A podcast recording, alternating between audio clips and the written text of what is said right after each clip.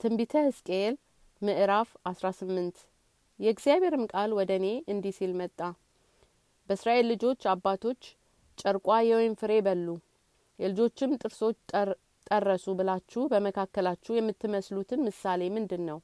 እኔ ሕያው ነኝ፣ እንግዲህ ወዲህ ይህንን ምሳሌ በእስራኤል ዘንድ አትመስሉትም ይላል ጌታ እግዚአብሔር።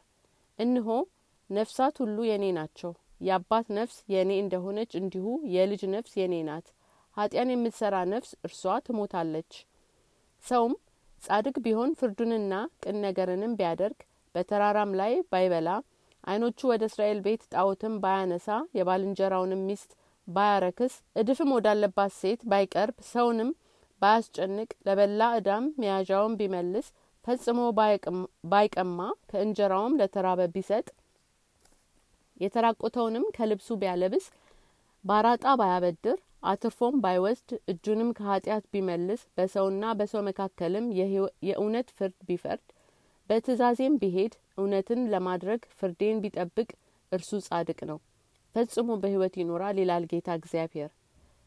እርሱም ቀማኛና ደም አፍሳሽ ልጅን ከዚህም ሁሉ አንዳቸውን የሚያደርገውን ቢወልድ እርሱም በጻድቅ አባቱ መንገድ ባይሄድ በተራራም ላይ ቢበላ የባልንጀራውንም ሚስት ቢያረክስ ድሀውንና ችግረኛውን ቢያስጨንቅ ቢቀማም መያዣውንም ባይመልስ ዓይኖቹም ወደ ጣዖት ቢያነሳ እርኩስንም ነገር ቢያደርግ ባራጣ ቢያበድር አትርፎም ቢወስድ እንደዚህ ያለ ሰው በሕይወት አይኖርም።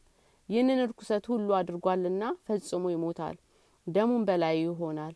እነሆም ልጅ ቢወልድ እርሱም አባቱ የሰራውን ኃጢአት አይቶ ቢፈራ እንዲሁም ባይሰራ በተራራ ላይ ባይበላ ዓይኖቹም ወደ እስራኤል ቤት ጣዖት ባያነሳ የባልንጀራውንም ሚስት ባያረክስ ሰውንም ባያስጨንቅ መያዣውንም ባይወስድ ባይቀማም ከእንጀራውም ለተራበ ቢሰጥ ለተራቆተም ልብስ ቢያለብስ እጁንም ከአመፅ ቢመልስ አራጣንም አትርፎ ባይወስድ ፍርዴንም ቢያደርግ በትእዛዜም ቢሄድ እርሱ ፈጽሞ በሕይወት ይኖራል እንጂ በአባቱ ኃጢአት አይሞትም።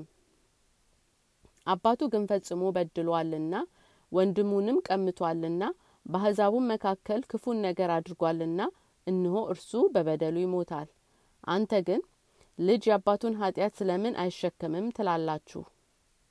ልጅ ፍርድን፣ ቅን ነገርን ባደረገ ትእዛዜን ሁሉ በጠበቀና ባደረገ ጊዜ ፈጽሞ በሕይወት ይኖራል። ኃጢአትን የምትሰራ ነፍስ እርሷ ትሞታለች።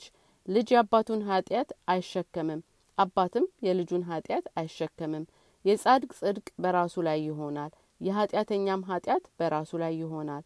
ኃጢአተኛም ካደረጋት ኃጢአት ሁሉ ቢመለስ ትእዛዜን ሁሉ ቢጠብቅ ፍርድንና ቅን ነገርንም ቢያደርግ ፈጽሞ በሕይወት ይኖራል እንጂ አይሞትም። የበደለውንም በደል ሁሉ አይታሰብበትም፣ በስራውም ጽድቅ በሕይወት ይኖራል። በውኑ ኃጢአተኛ ይሞት ዘንድ መፍቀድን እፈቅዳለሁን? ይላል ጌታ እግዚአብሔር። ከክፉ መንገድ ይመልሳልና በሕይወት ይኖር ዘንድ ነው እንጂ ጻድቁ ግን ከጽድቁ ቢመለስ ኃጢአትንም ቢሰራ ኃጢአተኛውም እንደሚያደርገው ርኩሰት ሁሉ ቢያደርግ በሕይወት ይኖራልን? የሰራውም ጽድቅ ሁሉ አይታሰብለትም። ባደረገው በአመፅና በሰራትም ኃጢአት በዚያች ይሞታል። እናንተ ግን የጌታ መንገድ የቀናች አይደለችም ትላላችሁ። የእስራኤል ቤት ሆይ ከእንግዲህ ስሙ። በውኑ መንገዴ የቀናች አይደለችምን? ይልቅስ የእናንተ መንገድ ያልቀናች አይደለችምን? ጻድቁ ከጽድቁ በመለሰ ኃጢአትን በሰራ ጊዜ በዚያ ቢሞት እርሱ ባደረገው በደል ይሞታል። ኃጢአተኛም ከሰራው ኃጢአት ቢመለስ ፍርድንና ቅን ነገርንም ቢያደርግ ነፍሱን ይጠብቃል። ከሰራው ሁሉ በደል አይቶ ተመልሷልና ፈጽሞ በሕይወት ይኖራል እንጂ አይሞትም። ነገር ግን የእስራኤል ቤት የጌታ መንገድ የቀናች አይደለችም ይላሉ። የእስራኤል ቤት ሆይ በውኑ መንገድ የቀናች አይደለችምን? ይልቅስ የእናንተ መንገድ ያልቀናች አይደለችምን? የእስራኤል ቤት ሆይ ስለዚህ እንደ መንገዱ በየሰው ሁሉ እፈርድባችኋለሁ ይላል ጌታ እግዚአብሔር። ንስሐ ግቡ፣ ኃጢአታችሁንም እንቅፋት እንዳይሆንባችሁ ከኃጢአታችሁ ሁሉ ተመለሱ። የበደላችሁትን በደል ሁሉ ከእናንተ ጣሉ። አዲስ ልብና አዲስ መንፈስንም ለእናንተ አድርጉ። የእስራኤል ቤት ሆይ ስለምን ትሞታላችሁ? የሟቹን ሞት አልፈቅድምና ይላል ጌታ እግዚአብሔር። ስለዚህ በንስሐ ተመለሱና በሕይወት ኑሩ።